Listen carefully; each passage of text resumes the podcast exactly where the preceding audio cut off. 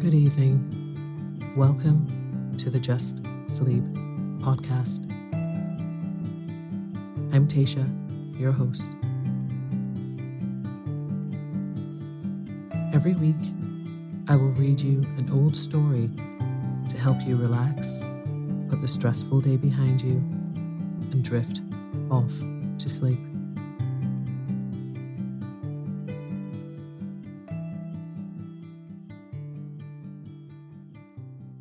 Occasionally, we will run ads in order to cover the costs of the production of the podcast. Rest assured, there will be no ads during or after the story.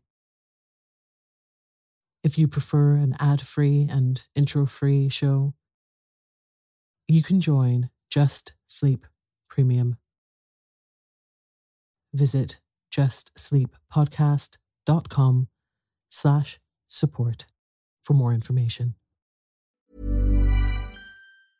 Quality sleep is essential. That's why the Sleep Number Smart Bed is designed for your ever evolving sleep needs. Need a bed that's firmer or softer on either side? Helps you sleep at a comfortable temperature? Sleep Number Smart Beds let you individualize your comfort so you sleep better together. JD Power ranks Sleep Number number 1 in customer satisfaction with mattresses purchased in-store. And now save 40% on the Sleep Number limited edition Smart Bed for a limited time. For JD Power 2023 award information, visit jdpower.com/awards. Only at Sleep Number stores or sleepnumber.com.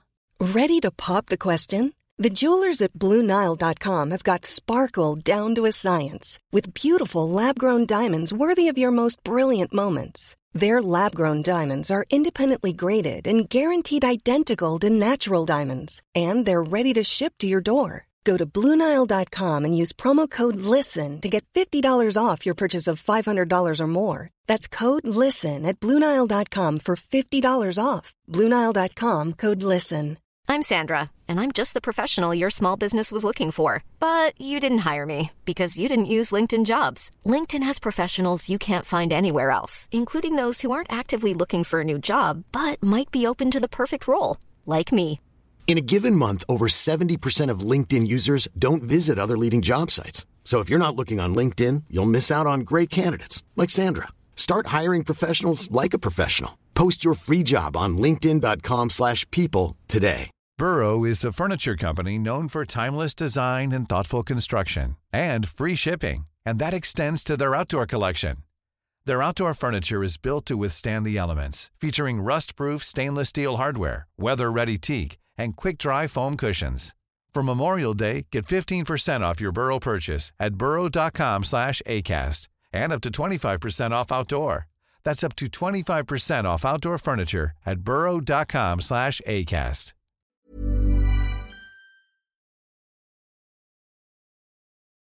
Tonight, I will be reading Women in Love by D.H. Lawrence. So lie down, close your eyes, and let me read you a story. Chapter 1 Sisters Ursula and Gudrun Brangwen sat one morning in the window bay of their father's house in Beldover, working and talking. Ursula was stitching a piece of brightly coloured embroidery, and Gudrun was drawing upon a board which she held on her knee. They were mostly silent, talking as their thoughts strayed through their minds.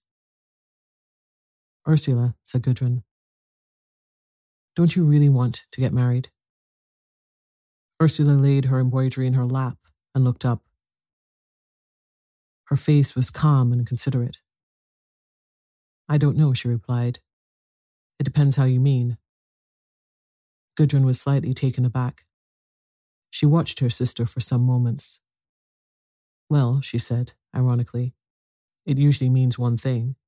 But don't you think, anyhow, you'd be. She darkened slightly, in a better position than you are in now. A shadow came over Ursula's face. I might, she said, but I'm not sure. Again, Gudrun paused, slightly irritated. She wanted to be quite definite. You don't think one needs the experience of having been married? she asked.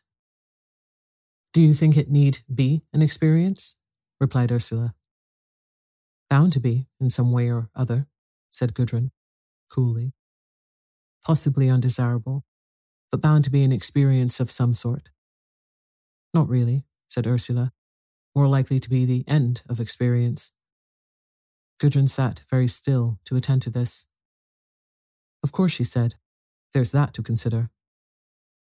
This brought the conversation to a close.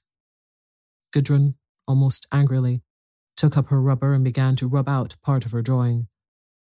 Ursula stitched absorbedly. You wouldn't consider a good offer? asked Gudrun. I think I've rejected several, said Ursula. Really? Gudrun flushed dark. But anything really worthwhile? Have you really? A thousand a year and an awfully nice man. I liked him awfully, said Ursula. Really?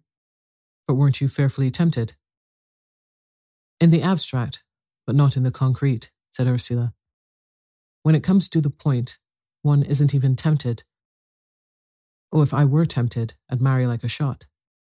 I'm only tempted not to. The faces of both sisters suddenly lit up with amusement. Isn't it an amazing thing, cried Gudrun, how strong the temptation is not to? They both laughed, looking at each other. In their hearts, they were frightened. There was a long pause whilst Ursula stitched and Gudrun went on with her sketch. The sisters were women, Ursula 26 and Gudrun 25, but both have the remote, virgin look of modern girls, sisters of Artemis rather than of Hebe. Gudrun was very beautiful, passive, soft skinned, soft limbed. She wore a dress of dark blue silky stuff with ruches of blue and green linen lace in the neck and sleeves, and she had emerald green stockings. Her look of confidence and diffidence contrasted with Ursula's sensitive expectancy. The provincial people, intimidated by Gudrun's perfect sang-froid and exclusive bareness of manner, said of her, She is a smart woman. She had just come back from London, where she had spent several years working at an art school as a student and living a studio life. I was hoping now for a man to come along, Gudrun said, suddenly catching her upper lip between her teeth and making a slight grimace, half sly smiling, half anguish. Ursula was afraid. So you have come home, expecting him here? She laughed. Oh, my dear, cried Gudrun, strident. I wouldn't go out of my way to look for him. But if there did happen to come along a highly attractive individual of sufficient means, well, she tailed off ironically. Then she looked searchingly at Ursula, as if to probe her. Don't you find yourself getting bored? she asked of her sister. Don't you find that things fail to materialize? Nothing materializes. Everything withers in the bud. What withers in the bud? asked Ursula. Oh, everything. Oneself, things in general. There was a pause whilst each sister vaguely considered her fate. It does frighten one, said Ursula. And again, there was a pause. But do you hope to get anywhere by just marrying? It seems to be the next inevitable step, said Gudrun. Ursula pondered this with a little bitterness. She was a class mistress herself in Willey Green Grammar School, as she had been for some years. I know, she said. It seems like that when one thinks in the abstract. But really imagine it. Imagine any man one knows. Imagine him coming home to one every evening and saying, hello, and giving one a kiss. There was a blank pause. Yes, said Gudrun in a narrowed voice. It's just impossible. The man makes it impossible. Of course, there's children, said Ursula doubtfully. Gudrun's face hardened. Do you really want children, Ursula? she asked coldly. A dazzled, baffled look came on Ursula's face. One feels it is still beyond one, she said. Do you feel like that? asked Gudrun, I get no feeling whatever from the thought of bearing children. Gudrun looked at Ursula with a mask like, expressionless face. Ursula knitted her brows. Perhaps it isn't genuine, she faltered. Perhaps one doesn't really want them in one's soul, only superficially. A hardness came over Gudrun's face. She did not want to be too definite. When one thinks of other people's children, said Ursula. Again, Gudrun looked at her sister, almost hostile. Exactly, she said, to close the conversation.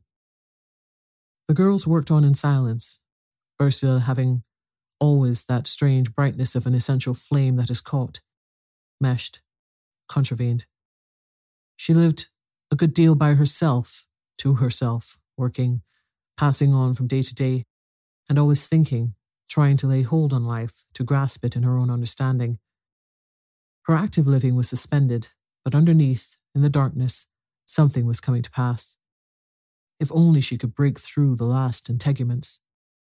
She wanted to try and put her hands out, like an infant in the womb. And she could not, not yet. Still, she had a strange prescience and intimation of something yet to come. She laid down her work and looked at her sister. She thought Gudrun so charming, so infinitely charming, in her softness and her fine, exquisite richness of texture and delicacy of line. There was a certain playfulness about her, too. Such a piquancy or ironic suggestion, such an untouched reserve. Ursula admired her with all her soul. Why did you come home, Prune? she asked. Gudrun knew she was being admired. She sat back from her drawing and looked at Ursula from under her finely curved lashes. Why did I come back, Ursula? she repeated. I've asked myself a thousand times. And don't you know? Yes, I think I do. I think my coming back home was réconcilier pour mieux sauter. And she looked with a long, slow look of knowledge at Ursula. I know, cried Ursula, looking slightly dazzled and falsified. And as if she did not know. Well, where can one jump to? Oh, it doesn't matter, said Gudrun, somewhat superbly. If one jumps over the edge, one is bound to land somewhere. But isn't it very risky? asked Ursula. A slow, mocking smile dawned on Gudrun's face.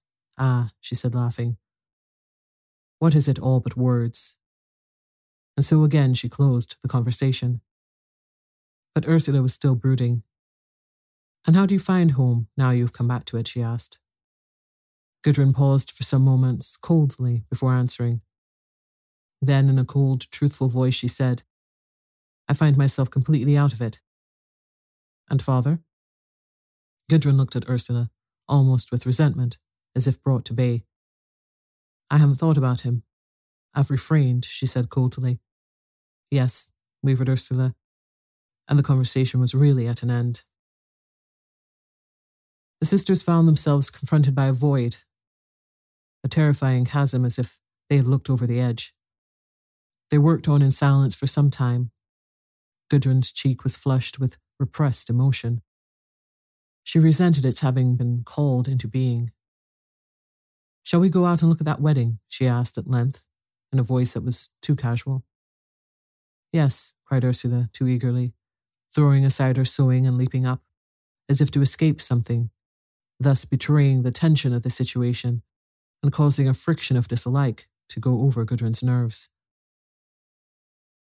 As she went upstairs, Ursula was aware of the house, of her home round about her, and she loathed it, the sordid, too familiar place. She was afraid at the depth of her feeling against the home, the milieu, the whole atmosphere and condition of this obsolete life. Her feeling frightened her. The two girls were soon walking swiftly down the main road of Beldover, a wide street, part shops, part dwelling houses, utterly formless and sordid, without poverty. Gudrun knew from her life in Chelsea and Sussex, shrank cruelly from this amorphous ugliness of a small, colliery town in the Midlands. Yet forward she went, through the whole sordid gamut of pettiness, the long, amorphous, gritty street. She was exposed to every stare. She passed on through a stretch of torment. It was strange that she should have chosen to come back and test the full effect of this shapeless, barren ugliness upon herself. Why had she wanted to submit herself to it? Did she still want to submit herself to it? The insufferable torture of these ugly, meaningless people, this defaced countryside.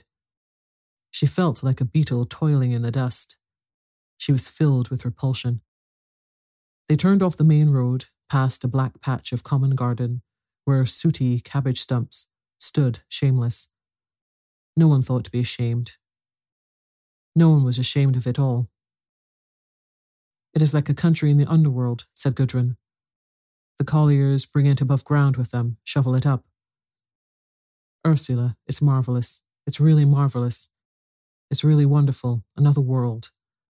The people are all ghouls, and everything is ghostly. Everything is a ghoulish replica of the real world. A replica, a ghoul. All soiled, everything sordid. It's like being mad, Ursula. The sisters were crossing a black path through a dark, soiled field. On the left was a large landscape, a valley with collieries, and opposite hills with cornfields and woods, all blackened with distance, as if seen through a veil of crape. White and black smoke rose up in steady columns, magic within the dark air. Near at hand came the long rows of dwellings, approaching, curved up the hill slope, in straight lines along the brow of the hill. They were of darkened red brick, brittle with dark slate roofs. The path on which the sisters walked was black, trodden in by the feet of the recurrent colliers, and bounded from the field by iron fences. The stile that led again into the road was rubbed shiny by the moleskins of the passing miners. Now the two girls were going between some row of dwellings of the poorer sort. Women, their arms folded over their coarse aprons, standing, gossiping at the end of their block, stared after the Brangwen sisters. Children called out names. Gudrun went on her way half dazed. If this were human life, if these were human beings living in a complete world, then what was her own world outside? She was aware of her grass green stockings, her large grass green velour hat, her full soft coat of a strong blue colour. And she felt as if she were treading in the air, quite unstable. Her heart was contracted, as if at any minute she might be precipitated to the ground. She was afraid. She clung to Ursula, who through long usage was inured to this violation of a dark, uncreated, hostile world. But all the time her heart was crying, as if in the midst of some ordeal. I want to go back. I want to go away. I want not to know it, not to know that this exists. Yet she must go forward. Ursula could feel her suffering. You hate this, don't you? she asked. It bewilders me, stammered Gudrun. You won't stay long, replied Ursula. And Gudrun went along, grasping at release. They drew away from the colliery region, over the curve of the hill into the purer country of the other side towards Willey Green. Still, the faint glamour of blackness persisted over the fields and the wooded hills and seemed darkly to gleam in the air. It was a spring day, chill, with snatches of sunshine. Yellow celandines showed out from the hedge bottoms, and in the cottage gardens of Willey Green, currant bushes were breaking into leaf, and little flowers were coming white on the grey alyssum that hung over the stone walls. Turning, they passed down the high road that went between high banks towards the church. There, in the lowest bend of the road, low under the trees, stood a little group of expectant people waiting to see the wedding. The daughter of the chief mine owner of the district, Thomas Crich, was getting married to a naval officer. Let us go back, said Gudrun, swerving away. There were all these people. And she hung, wavering in the road. Never mind them, said Ursula. They're all right. They all know me. They don't matter. But must we go through them? asked Gudrun. They're quite all right, really, said Ursula, going forward. And together the two sisters approached the group of uneasy, watchful common people. They were chiefly women, colliers' wives of the more shiftless sort. They had watchful, underworld faces.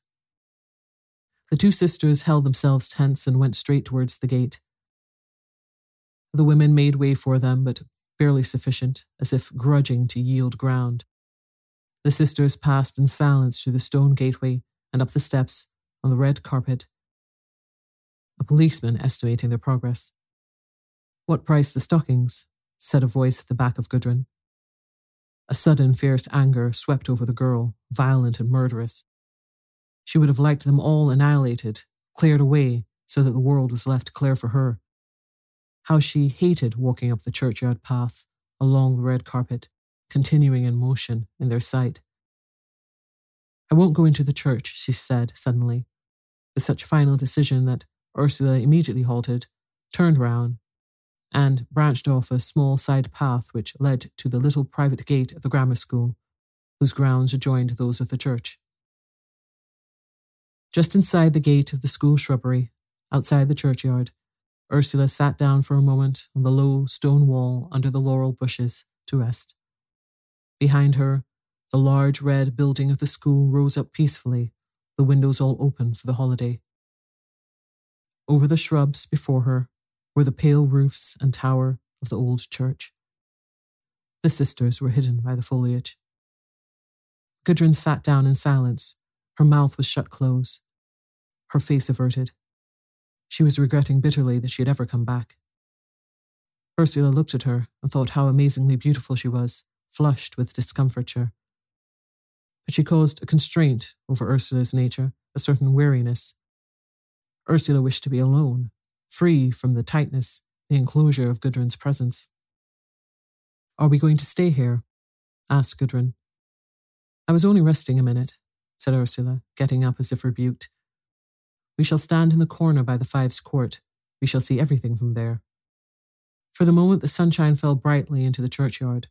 There was a vague scent of sap and of spring, perhaps of violets from off the graves. Some white daisies were out, bright as angels. In the air, the unfolding leaves of a copper beech were blood red.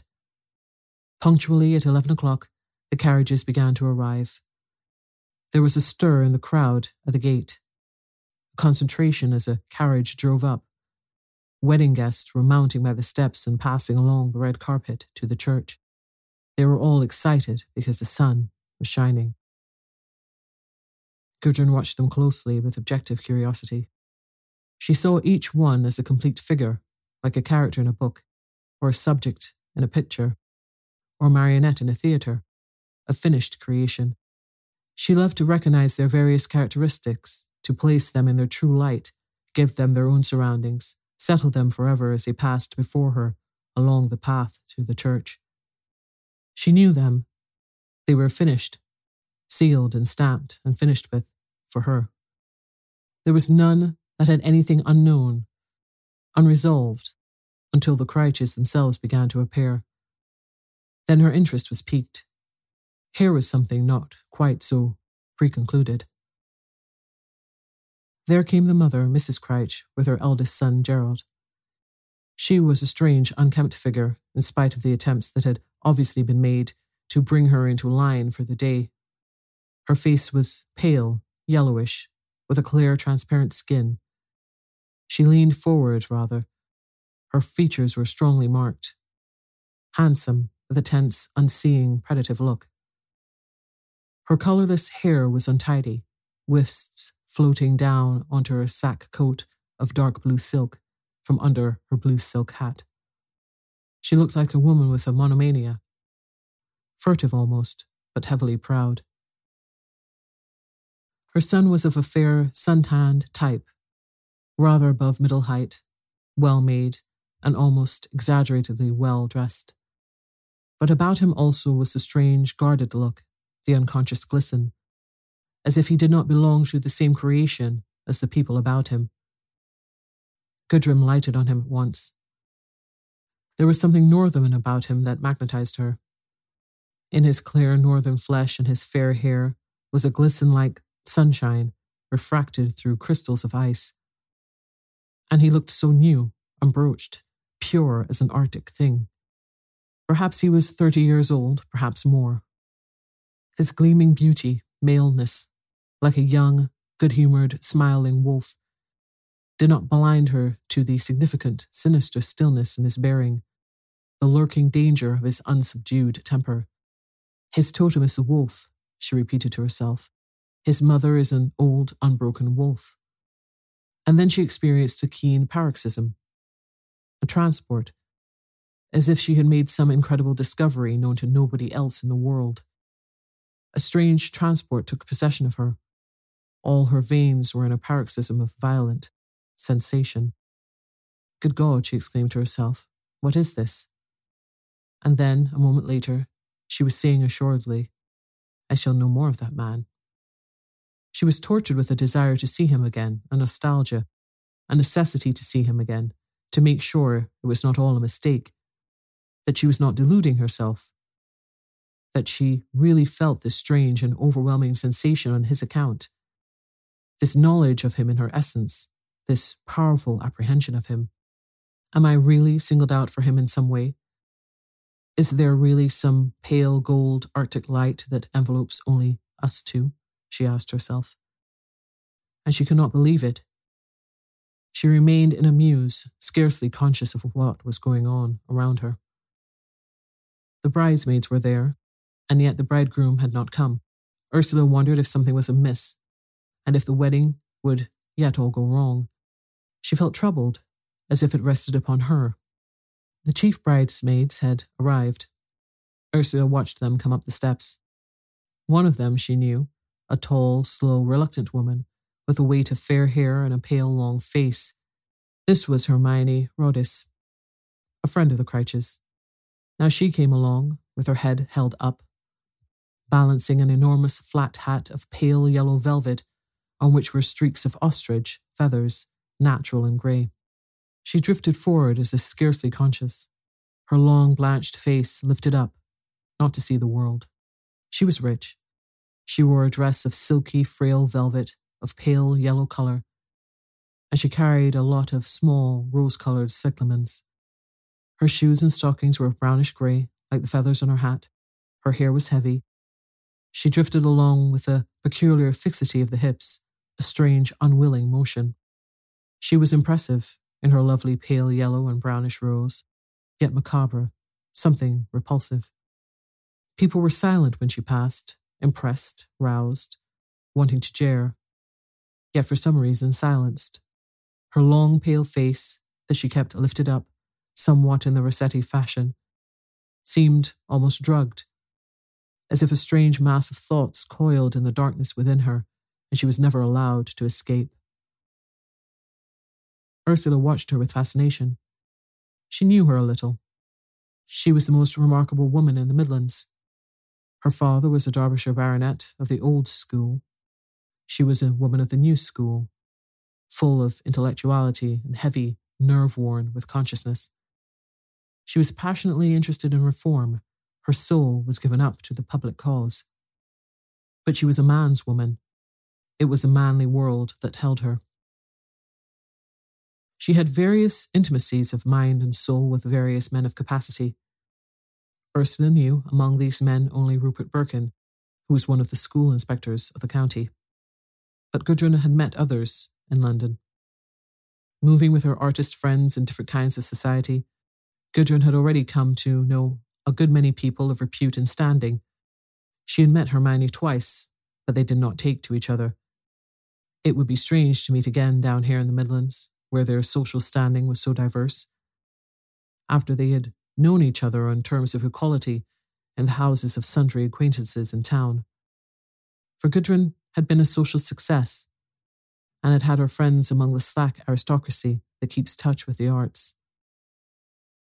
Hermione knew herself to be well dressed. She knew herself to be the social equal, if not far the superior, of anyone she was likely to meet in Willey Green. She knew she was accepted in the world of culture and of intellect. She was Kulturträger, a medium for the culture of ideas. With all that was highest, whether in society or in thought or in public action, or even in art. She was at one. She moved among the foremost, at home with them. No one could put her down, no one could make mock of her, because she stood among the first, and those that were against her were below her, either in rank or in wealth, or in the high association of thought and progress and understanding. So she was invulnerable. All her life she had sought to make herself invulnerable, unassailable, beyond reach of the world's judgment. And yet her soul was tortured, exposed. Even walking up the path to the church, confident as she was that in every respect she stood beyond all vulgar judgment, knowing perfectly that her appearance was complete and perfect, according to the first standards. Yet she suffered a torture under her confidence and pride, feeling herself exposed to wounds and to mockery and to despite. She always felt vulnerable, vulnerable. There was always a secret chink in her armor. She did not know herself what it was. It was a lack of robust self. She had no natural sufficiency. There was a terrible void, a lack, a deficiency of being within her. And she wanted someone to close up this deficiency, to close it up forever. She craved for Rupert Birkin. When he was there, she felt complete. She was sufficient, whole. For the rest of the time, she was established on the sand, built over a chasm. And in spite of all her vanities and securities, any common maidservant of positive, robust temper could fling her down this bottomless pit of insufficiency by the slightest movement of jeering or contempt. And all the while, the pensive, tortured woman piled up her own defences of aesthetic knowledge and culture and world visions. Yet she could not ever stop the terrible gap of insufficiency. If only Birkin would form a close and abiding connection with her, she would be safe during this fretful voyage of life he could make her sound and triumphant, triumphant over the very angels of heaven, if only he would do it. But she was tortured with fear, with misgiving. She made herself beautiful. She strove so hard to come to that degree of beauty and advantage when he should be convinced. But always there was a deficiency. He was perverse, too. He fought her off. He always fought her off. The more she strove to bring him to her, the more he battled her back and they had been lovers now for years. Oh, it was so wearying, so aching. She was so tired. But still, she believed in herself. She knew he was trying to leave her. She knew he was trying to break away from her finally, to be free. But still, she believed in her strength to keep him. She believed in her own higher knowledge. His own knowledge was high. She was the central touchstone of truth. She only needed his conjunction with her. And this, this conjunction with her, which was his highest fulfillment also, with the perverseness of a wilful child he wanted to deny, with the wilfulness of an obstinate child he wanted to break the holy connection that was between them. He would be at this wedding, he was to be groomsman. He would be in the church, waiting. He would know when she came. She shuddered with nervous apprehension and desire as she went through the church door. He would be there. Surely he would see how beautiful her dress was. Surely he would see how she had made herself beautiful for him. He would understand. He would be able to see how she was made for him, the first, how she was for him, the highest. Surely at last he would be able to accept his highest fate. He would not deny her. In the convulsion of too tired yearning, she entered the church and looked slowly along her cheeks for him, her slender body convulsed with agitation. As best man, he would be standing beside the altar. She looked, slowly, deferring in her certainty. And then, he was not there. A terrible storm came over her as if she were drowning. She was possessed by a devastating hopelessness, and she approached mechanically to the altar. Never had she known such a pang of utter and final hopelessness. It was beyond death, so utterly null, desert. The bridegroom and the groomsman had not yet come. There was a growing consternation outside. Ursula felt almost responsible. She could not bear it that the bride should arrive and no groom. The wedding must not be a fiasco, it must not. But here was the bride's carriage, adorned with ribbons and cockades. Gaily, the grey horses curveted to their destination at the church gate. A laughter in the whole movement.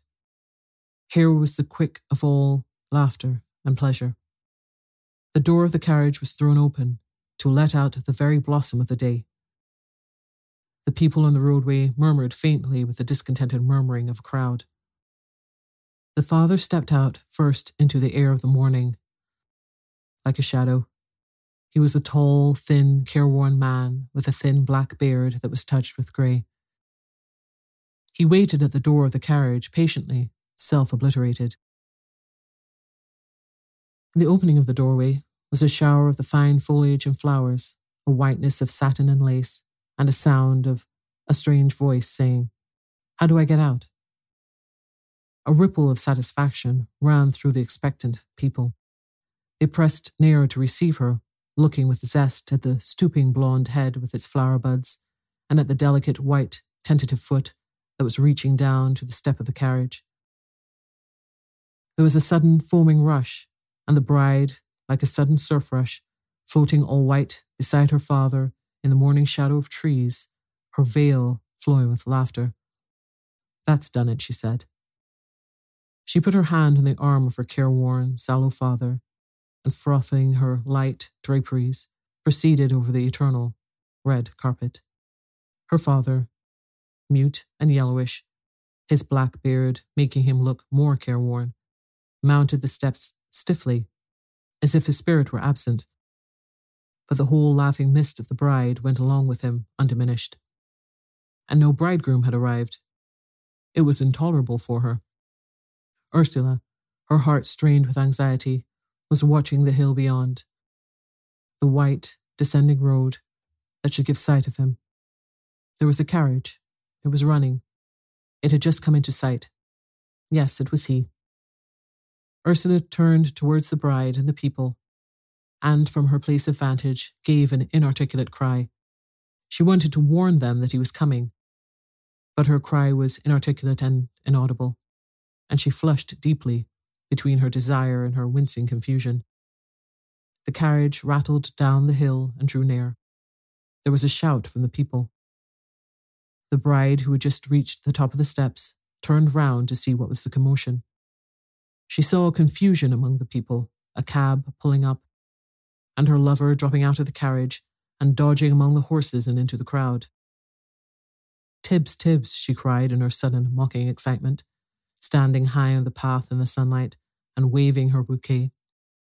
He, dodging with his hat in his hand, had not heard. Tibbs, she cried again, looking down to him. He glanced up, unaware, and saw the bride and her father standing on the path above him. A strange, startled look went through his face. He hesitated for a moment. Then he gathered himself together for a leap to overtake her. Ah, came her strange, intaken cry. As on the reflex, she started, turned, and fled, scudding with an unthinkable swift beating of her white feet and fraying of her white garments towards the church. Like a hound, the young man was after her, leaping the steps and swinging past her father, his supple haunches working like those of a hound that bears down on the quarry. Ay, after her, cried the vulgar women below, carried suddenly into the sport. She, her flowers shaken from her like froth, was steadying herself to turn the angle of the church. She glanced behind and, with a wild cry of laughter and challenge, veered, poised, and was gone beyond the grey stone buttress. In another instant, the bridegroom, bent forward as he ran, had caught the angle of the silent stone with his hand and had swung himself out of sight. Instantly, cries and exclamations of excitement burst from the crowd at the gate, and then Ursula noticed again the dark, rather stooping figure of Mr. Crich, waiting suspended on the path, watching with expressionless face the flight to the church. It was over and he turned round to look behind him at the figure of Rupert Birkin, who at once came forward and joined him. We'll bring up the rear, said Birkin, a faint smile on his face. Aye, replied the father laconically, and the two men turned together up the path. Birkin was as thin as Mr. Crich, pale and ill looking. His figure was narrow but nicely made. He went with a slight trail of one foot, which came only from self consciousness. Although he was dressed correctly for his part, yet there was an innate incongruity which caused a slight ridiculousness in his appearance. His nature was clever and separate. He did not fit at all in the conventional occasion. Yet he subordinated himself to the common idea, travestied himself. He affected to be quite ordinary, perfectly and marvellously commonplace. And he did it so well, taking the tone of his surroundings, adjusting himself quickly to his interlocutor and his circumstance, that he achieved a verisimilitude of ordinary commonplaceness that usually propitiated his onlookers for the moment, disarmed them from attacking his singleness. Now he spoke quite easily and pleasantly to Mr. Crich as they walked along the path. He played with situations like a man on a tightrope, but always on a tightrope, pretending nothing but ease. I'm sorry we are so late, he was saying. We couldn't find a button hook, so it took us a long time to button our boots. But you were to the moment. We are usually to time, said Mr. Crich. And I'm always late, said Birkin. But today I was really punctual, only accidentally not so. I'm sorry. The two men were gone. There was nothing more to see for the time. Ursula was left thinking about Birkin.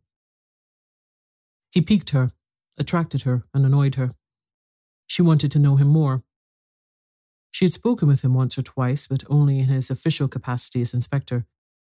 She thought he seemed to acknowledge some kinship between her and him, a natural, tacit understanding, a using of the same language.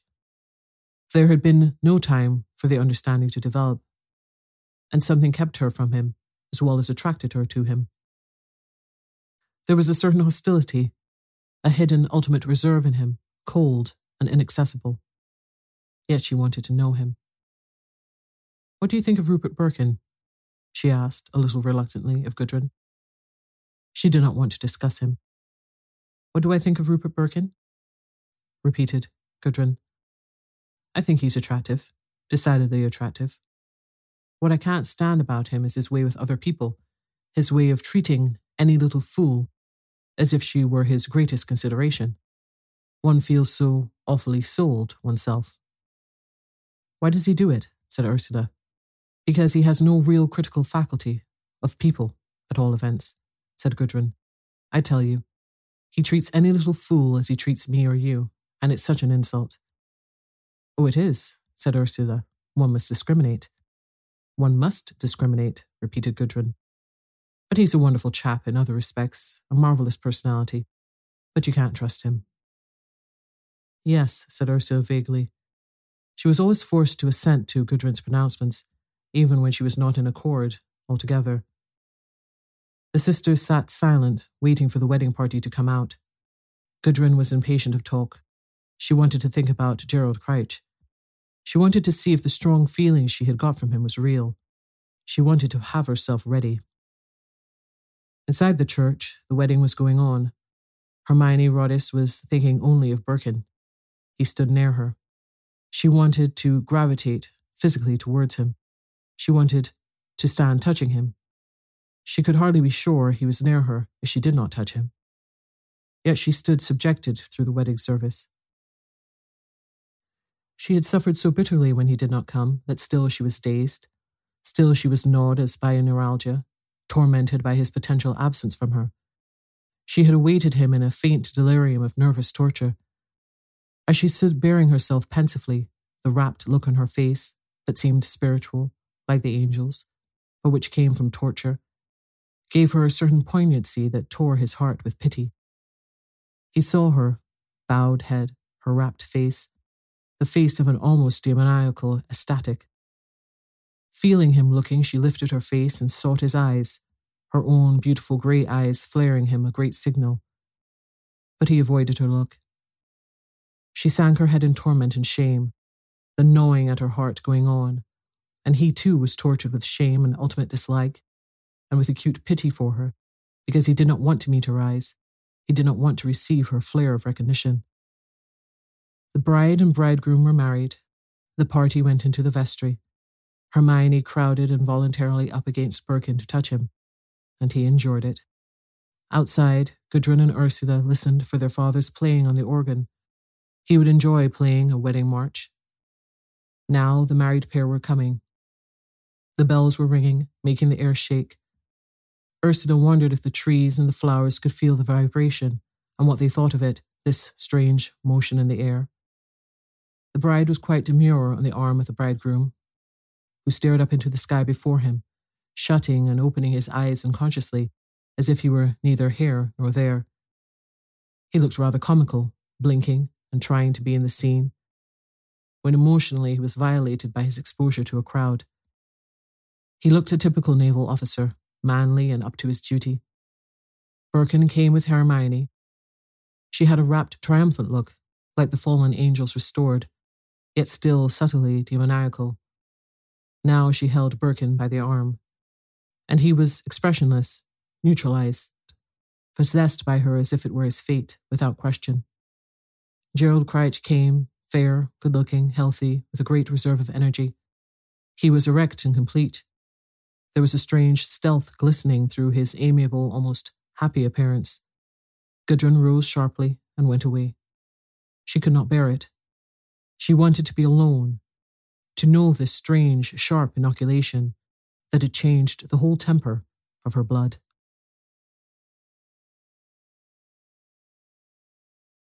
Good night.